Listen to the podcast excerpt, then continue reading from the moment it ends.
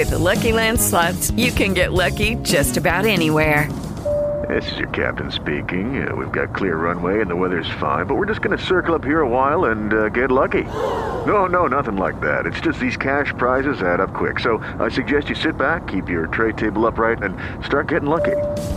Play for free at Lucky Land Slots dot com. Are you feeling lucky? No purchase necessary. Void where prohibited by law. eighteen plus terms and conditions apply. See website for details. With Lucky Land Slots, you can get lucky just about anywhere. Dearly beloved, we are gathered here today to... Has anyone seen the bride and groom? Sorry, sorry, we're here. We were getting lucky in the limo and we lost track of time. No, Lucky Land Casino, with cash prizes that add up quicker than a guest registry. In that case, I pronounce you lucky. Play for free at Lucky Land Slots dot com. Daily bonuses are waiting. No purchase necessary. Void where prohibited by law. eighteen plus. Terms and conditions apply. See website for details.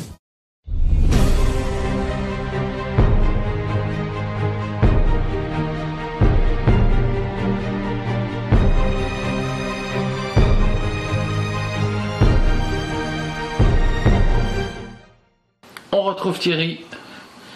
Ça faisait... Alors, ton interview précédente sur ton poste onze septembre a très bien marché. Oui, oui. T'as eu des échos ? J'ai rencontré des gens qui l'avaient vu. Et qui t'ont dit quoi ? Qu'ils étaient étonnés par toute cette histoire, qu'en fait, ils ignoraient tout ça. Ouais. Moi, j'ai plein de gens qui m'ont dit « Mais si, Thierry, t'avais quarante-quatre ans le, le onze septembre. » Parce que dans l'interview, tu as laissé planer un doute sur... Non, j'avais vingt-quatre ans le onze septembre. Ils ont dit, non, non, tu avais bien trente-quatre, quarante-quatre ans. Euh... Non, j'avais pas ça. Si, si, tu peux... Mais ah tu étais dans un état second. Je peux le dire maintenant, il avait beaucoup bu. euh, on parle Gaza. Oui. Famine ou pas famine à Gaza? Parce que c'est quand même le principal, c'est la vie des gens. Est-ce qu'il y a une famine à Gaza? Alors... Au moment où nous parlons, elle commence parce qu'il n'y a plus d'aliments au nord de Gaza. Le, le programme alimentaire mondial a arrêté hier ses livraisons parce qu'un de ses, un de ses convois a été attaqué par la foule, par des gens déjà affamés. Et un de ses chauffeurs a été tué à ce moment-là. Donc ils ne vont plus amener de quoi que ce soit là-bas. Il y a encore un peu d'aliments au sud de Gaza, mais plus du tout au nord. Donc la, on peut tenir sans manger pendant trois jours, mais guère plus. Après, on, on reste sans bouger. On, on toujours dans, dans l'ordre, j'allais tristement dire anecdotique. On annonçait que l'U N R W A, c'est-à-dire l'Agence des Nations Unies pour les réfugiés euh, en Palestine, Euh, on annonçait qu'elle était en état de cessation d'activité. Alors, mais ils n'ont plus assez d'argent puisque dix-sept États plus l'Union européenne ont coupé les vivres. Euh, on et, les accuse d'avoir participé. Oui, on les, on les accuse. Il y a une douzaine de, d'employés sur les trente-trois mille de cette agence, une douzaine, qui auraient participé au, euh, à l'attaque du sept octobre et parce qu'on on l'aurait prouvé pour une douzaine, je dis on l'aurait parce que pour le moment on n'a pas publié, publié ces preuves, mais euh, donc à cause de ça, on a coupé les vivres. Donc il faut comprendre que c'est un moyen pour Israël de ne pas honorer le, l'injonction que lui a faite le, la, cour, la Cour internationale de justice, puisqu'il n'y a plus de... d'office de réfugiés aux Palestiniens, on est désolé, nous on voudrait faire des choses, mais il n'y a plus personne pour le faire. Euh, alors, en même temps, il y a un, un camp de réfugiés qu'on commence à organiser euh, dans le Sinaï, en Égypte, où il y a des travaux de terrassement et pour aussi de, de, de clôture de, ce, de cet espace. Et qui devrait être terminé au vendredi prochain, donc c'est ce travail jour et nuit. Euh, mais vendredi prochain, il n'y aura toujours pas de toilettes et de tentes pour les gens, il y aura juste un espace clôturé. Alors on parle de Rafah, du coup, puisque mmh. en fait ce camp... Euh, donc Rafah, je, je redis pour les Français qui n'ont pas la carte en tête, Euh, la bande de Gaza, c'est, c'est une bande qu'on traverse en deux heures euh, mmh. en voiture d'habitude. Euh, tout au nord, il y a Gaza. Et tout, vers le sud, il y a Kanyounis. Et puis, tout au sud, contre la frontière euh, égyptienne, il y a Rafah, qui est la ville frontière au fond. Mmh. Euh, il y a un très fort activisme autour de Rafah. Donc les Israéliens parlent d'attaquer Rafah, les Américains leur disent de ne pas le faire. Visiblement, les Égyptiens s'attendent à quelque chose. Explique-nous les enjeux autour de Rafah. Euh, dans la situation actuelle, s'il y a une attaque contre Rafah, ça sera certainement des dizaines de milliers de morts. Donc le, le gouvernement des États-Unis, qui est en période électorale, euh, ne peut pas assumer ce massacre. Jusqu'à présent, il a quand même assumé le, le massacre de vingt-neuf mille personnes. Hein. Mais là, bon, trop, c'est trop quand même. Donc le, le département d'État a demandé qu'il y ait de la modération et qu'il n'y ait pas une, une opération très violente sur, sur Rafah. Mais il s'est passé un, un événement inattendu. Quand le département d'État a demandé que l'on se modère, pas qu'on arrête, qu'on se modère, c'est différent, les, les suprémacistes juifs ont organisé un congrès à Jérusalem euh, intitulé « La victoire d'Israël ». Et le, le but de ce congrès, c'était de, de montrer qu'on allait recoloniser Gaza, qu'on allait réinstaller des populations juives à Gaza et que la population palestinienne de Gaza devait quitter ce, ce territoire. Donc, euh, c'était le début d'un affrontement entre le, Israël et Washington.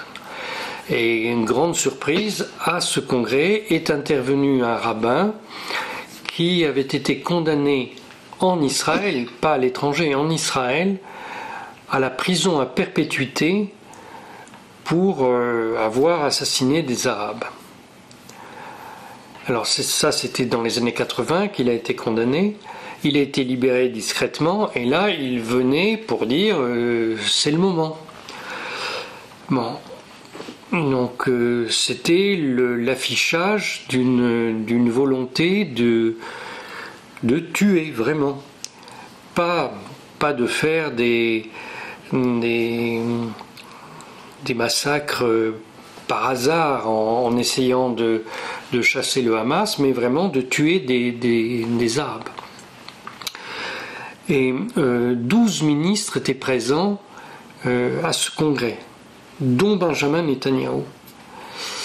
Et alors, dans son allocution, ce monsieur a rappelé que dans les années quatre-vingts, il avait reconstitué le groupe Stern, avec d'ailleurs un ancien du, du, du groupe Stern. Euh, le groupe Stern, on rappelle, c'est un groupe terroriste qui avait été oui. créé dans la foulée d'ailleurs de l'Irgun, de, oui, de, oui. de Jabotinsky, oui. et, Donc, qui était un groupe qui, qui s'est rendu coupable d'actes terroristes dans les années quarante. Voilà, mais donc ce sont clairement, ce sont des fascistes juifs, puisqu'il n'y avait pas de nazis juifs, mais il y avait des fascistes juifs. Et donc ces, ces fascistes juifs s'en sont pris pendant la guerre mondiale euh, à l'autorité britannique et après la guerre mondiale également. Donc ce sont eux qui ont tué le, le ministre des colonies britanniques, qui ont fait sauter le. Le, le quartier général des autorités britanniques en Palestine, et ce sont eux qui ont assassiné le, le comte Folk Bernadotte, l'envoyé spécial de l'ONU, qui était venu dessiner l'État palestinien. Donc euh, se réclamer du groupe Stern, ça voulait dire que euh, ces gens qui ont été capables de s'en prendre à l'autorité britannique dans les années quarante, pouvaient s'en prendre aujourd'hui à l'autorité des États-Unis si les États-Unis exigent à nouveau de la modération. Donc, il faut, faut comprendre, hein, c'est une, une montée en puissance de l'affrontement entre les suprémacistes juifs et Washington. Et Washington a répondu instantanément en faisant signer un, un décret au président Biden qui a sanctionné quelques-uns de ses suprémacistes et qui surtout a interdit de collecter des fonds pour eux ou de transférer des fonds pour eux. Et ça, c'est valable dans toutes les banques des États-Unis ou les banques ayant des intérêts aux États-Unis, bref, dans tout le monde occidental. Et là, vous avez vu tous les dirigeants occidentaux, les uns après les autres, qui ont euh, euh, eu des déclarations contre ces suprémacistes juifs. Donc, on en est à ce point de l'affrontement où le, le gouvernement israélien a, a annoncé qu'il allait déclencher cette, euh, cette attaque contre Rafah euh, le, le, au début du Ramadan, le, le dix mars. Alors, qui commande? Est-ce que c'est les suprémacistes juifs ou est-ce que c'est les États-Unis? On le saura le dix mars, mais jusque-là, on ne peut pas le savoir.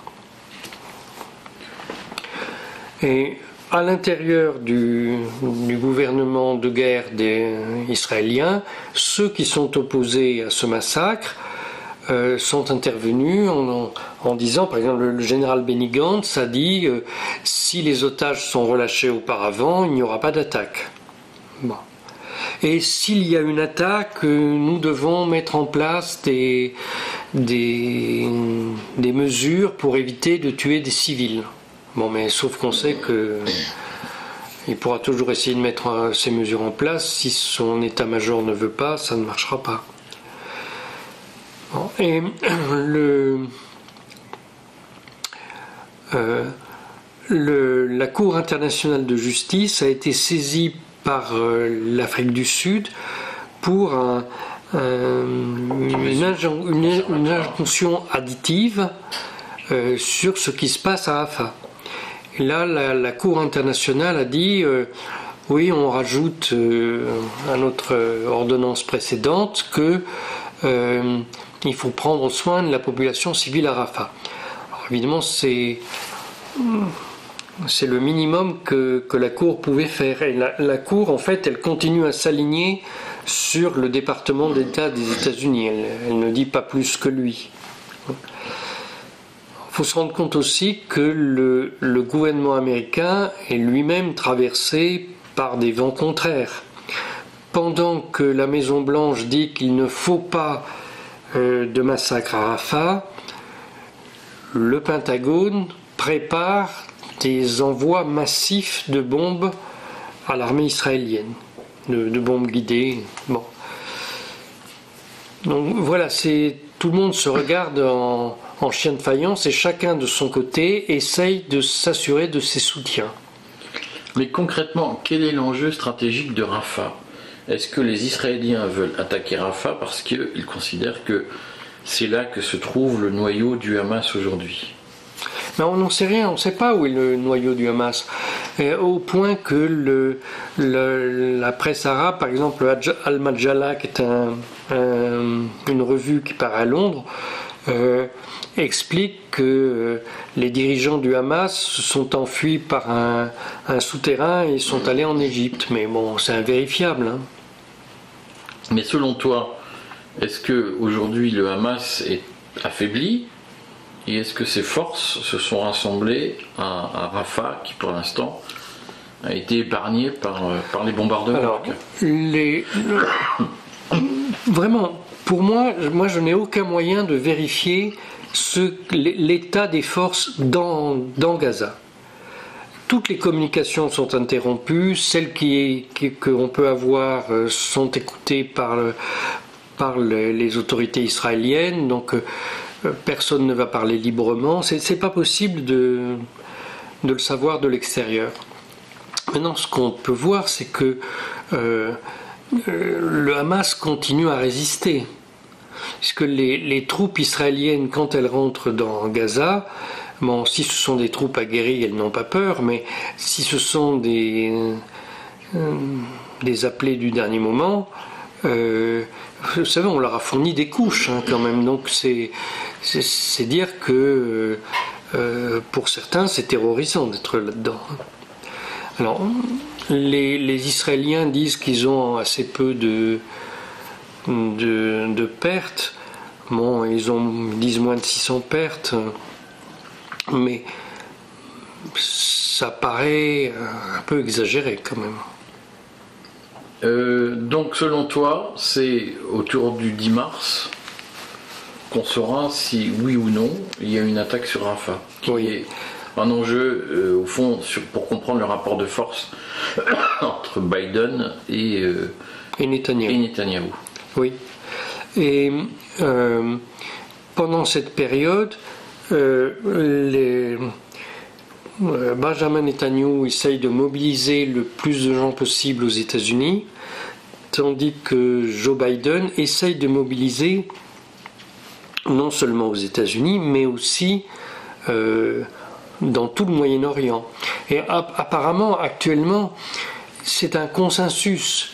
Tous les États arabes, la Turquie et le, l'Iran, tous euh, ont conscience que le problème aujourd'hui, ça n'est pas Israël, le problème, c'est Benjamin Netanyahou. Donc, euh, depuis quelques jours, il n'y a plus d'attaque des, des troupes euh, des États-Unis au Moyen-Orient. Il n'y a plus que le, le foyer en mer Rouge, hein, mais en... on ne tire plus sur les, les bases des États-Unis. Hein. C'est dire que le, les, Israé- les, les Iraniens sont allés voir tout leur, euh, euh, tous ceux qui les suivent hein, pour, leur, pour leur dire euh, surtout, surtout, euh, restez calmes, euh, il faut aider les États-Unis cette fois-ci contre Netanyahou. Alors, qu'est-ce que ça peut être aider les États-Unis contre Netanyahou ? J'en sais rien. Hein. Euh, alors, il y, y a au, en Israël, il y a eu des manifestations pour des élections anticipées. Bon, peut-être c'est ça qui va être choisi, je, je ne sais pas. Dans la pratique, euh, sur le Liban Sud, est-ce que, parce qu'on parle beaucoup de mmh. négociations euh, secrètes d'ailleurs entre mmh. le Liban et le, le, le, l'Israël. Est-ce que le, le, Israël a toujours l'intention d'attaquer le Liban Sud ? Alors, Israël a toujours l'intention d'attaquer, multiplie les opérations auxquelles le Hezbollah ne répond pas. Et euh, bon, le Hezbollah fait une grande opération il y a quelque temps là, sur une, une base israélienne, mais ne l'a pas revendiquée parce qu'il a utilisé des armes particulières. C'est la fameuse base de Safed. Voilà. Il a... Alors, c'est une base très importante hein, pour le... pour les renseignements israéliens, cette base. Et le, le Hezbollah connaissait non seulement l'emplacement, mais la, les dispositions de la base. Et le, le Hezbollah a utilisé euh, des armes très sophistiquées qu'il n'avait pas utilisées jusqu'à présent, et que, euh, en vertu d'un accord tacite depuis deux mille six, il ne devait pas utiliser. Donc, si on... On ne sait pas si c'est lui qui l'a fait, mais s'il l'a fait, il est normal qu'il n'ait, qu'il n'ait pas revendiqué cette action. Ce dont il faut se rendre compte, c'est que euh, Israël voit bien qu'aujourd'hui, l'Iran mm, discute avec les États-Unis. Ils ne s'étaient pas parlé pendant plusieurs années, mais probablement par des intermédiaires, pas directement, ils discutent ensemble. Et... Euh, Euh, Israël a, a, a le sentiment que euh, une éventuelle alliance des États-Unis et de l'Iran euh, compromettrait le, la, la puissance israélienne. Donc Israël, il y a deux ou trois jours, a mené une opération contre la population iranienne. Ça n'était jamais arrivé, ça. Euh, ils ont fait exploser deux gazoducs euh, intérieurs en, en, en Iran. En Iran, tout marche, à, tout marche au gaz, parce qu'en Iran, il y a du gaz partout. Vous grattez un peu la terre, il y a une flamme qui sort. Hein, c'est... Donc, euh, les, les lumières marchent au gaz. Le, l'électricité, le, le, pardon, la cuisine, c'est, c'est au gaz. Le, le chauffage, c'est au gaz. Tout est au gaz. Et... Hum, depuis deux jours, il n'y a plus de chauffage dans les maisons. Dans aucune maison ? Certainement, dans, dans, dans, chez des, des milliers de gens, il n'y a plus de chauffage et de lumière. Et il n'y a plus de, de, de cuisine. Donc, c'est, c'est une attaque violente contre le, l'État iranien. Bien sûr, n'a pas été revendiqué, mais tout le monde sait que c'est eux. Hein. l'Iran ne, ne réplique pas pour l'instant. Alors l'Iran ne réplique pas, mais euh, quand il y aura une réplique, il ne faudra pas s'étonner. Hein. Si on faisait ça ici en France, euh, l'État qui ferait ça, il y aurait forcément une réplique. C'était dans la France d'avant. C'était dans la France d'avant. Hein. Ton diagnostic euh, dans cette affaire, c'est explosion euh, régionale ou pas? Parce qu'on voit bien que la stratégie d'Israël, c'est de dire euh, quoi qu'il en, quoi, quoi qu'il en coûte, nous nettoierons euh, ethniquement euh, Gaza. Euh, pour le moment, moi je ne suis pas capable de dire qui est plus fort entre Washington et Tel Aviv. Je ne sais pas. Euh, on va le voir dans les, dans les prochains jours. Mais ça, ça pose quand même la, la question de d'abord de la physionomie du lobby pro-israélien aux États-Unis mm-hmm. et de son influence. Alors moi j'avais vu qu'il y avait des divisions au sein de ce lobby, c'est-à-dire mm-hmm. que l'AIPAC, qui est d'habitude un peu le, la locomotive mm-hmm. de, des intérêts israéliens aux États-Unis, j'avais dit que l'AIPAC était plutôt frileuse sur la question mm-hmm. du conflit, était débordée par sa droite, si j'ose dire. Est-ce qu'on en sait plus aujourd'hui sur la façon dont Israël déploie son influence aux États-Unis? Moi, je ne sais pas. Hein. Euh, il y a, il y a eu un changement dans les personnalités juives qu'on met sur le devant de la scène aux États-Unis. Ce ne sont plus les mêmes personnes. Donc, euh, de même que tu signales que l'AIPAC euh, euh, baisse le ton, bon, il y en a d'autres qui haussent le ton. Mais en fait, euh, il est très difficile aux États-Unis de, de soutenir le, ce massacre. C'est, c'est absolument inconcevable. J'ai, ici, en, en France, euh, il n'y a pas ces images sur les télévisions. Mais tout le monde les a sur son portable. Hein. Euh, donc ici il y a une fracturation de la société, il y a les gens qui ont vu ce qui se passe à Gaza et pour qui c'est, c'est horrible, et puis il y a ceux qui n'ont pas vu ces images parce qu'ils regardent juste euh, France deux et T F un et, bon, ils ne, ils ne comprennent pas l'intensité et l'ampleur de ce massacre. Et aux États-Unis ? Non, aux États-Unis, les gens regardent ça sur leur portable et il y a des, des chaînes qui reprennent. Est-ce que pour Biden, mm-hmm. euh, en période électorale, puisque il y a, il y a, on voit bien qu'il y a une, une rivalité forte, un enjeu fort, est-ce que pour Biden, le fait qu'il y ait un massacre à Rafah serait un préjudice, une menace pour sa réélection? Certainement. Certainement. Il y a, il y a déjà eu un, une vague de démissions dans la haute administration. Il y a eu des pétitions de, de, de hauts fonctionnaires contre le soutien des États-Unis à Israël dans ce massacre. Les, les, les gens, quand ils ont les informations, ils voient très bien que ce que fait l'armée israélienne, ça n'a aucun rapport avec ce qu'elle prétend faire, avec le, une, une riposte à l'attaque du sept octobre. C'est autre chose que fait l'armée israélienne. Et les... Bon, c'est, c'est, c'est étonnant de dire ça, mais finalement, aux États-Unis, les gens aujourd'hui sont mieux informés qu'en Europe. Euh, quelle est la position de Trump sur euh, le, le, ce conflit israélo-palestinien? Est-ce que sa possible réélection est un, un enjeu pour Netanyahou? Alors, euh, Donald Trump était, paraît-il, un grand ami de Benjamin Netanyahu. Mais euh, dès le huit ou neuf octobre, il a dit qu'il fallait virer Netanyahou. Il a dit que c'était lui le problème, dès le huit ou le neuf. Donc, euh, euh, sur le moment... On a essayé de, de le calmer, mais il l'a dit et redit. Et, et donc, euh, euh, Benjamin Netanyahu a développé tous les, il a envoyé tous les, les relais qu'il a aux États-Unis pour négocier avec euh, Donald Trump, et je ne pense pas qu'il ait réussi à le faire fléchir. En tout cas, pas pour le moment. Si Donald Trump arrivait au pouvoir, concrètement, il ferait quoi sur le conflit israélo-palestinien ? Je n'en ai aucune idée, parce qu'en fait, pour lui, la difficulté, ça serait de, de, de se débarrasser des suprémacistes juifs tout en conservant Israël. Donc ça, ça dépend des relais dont il dispose. Bon, certainement, il se serait adressé à Yair Lapide et à Benny Gantz. Mais euh, euh, pour la gauche israélienne, faire alliance avec le...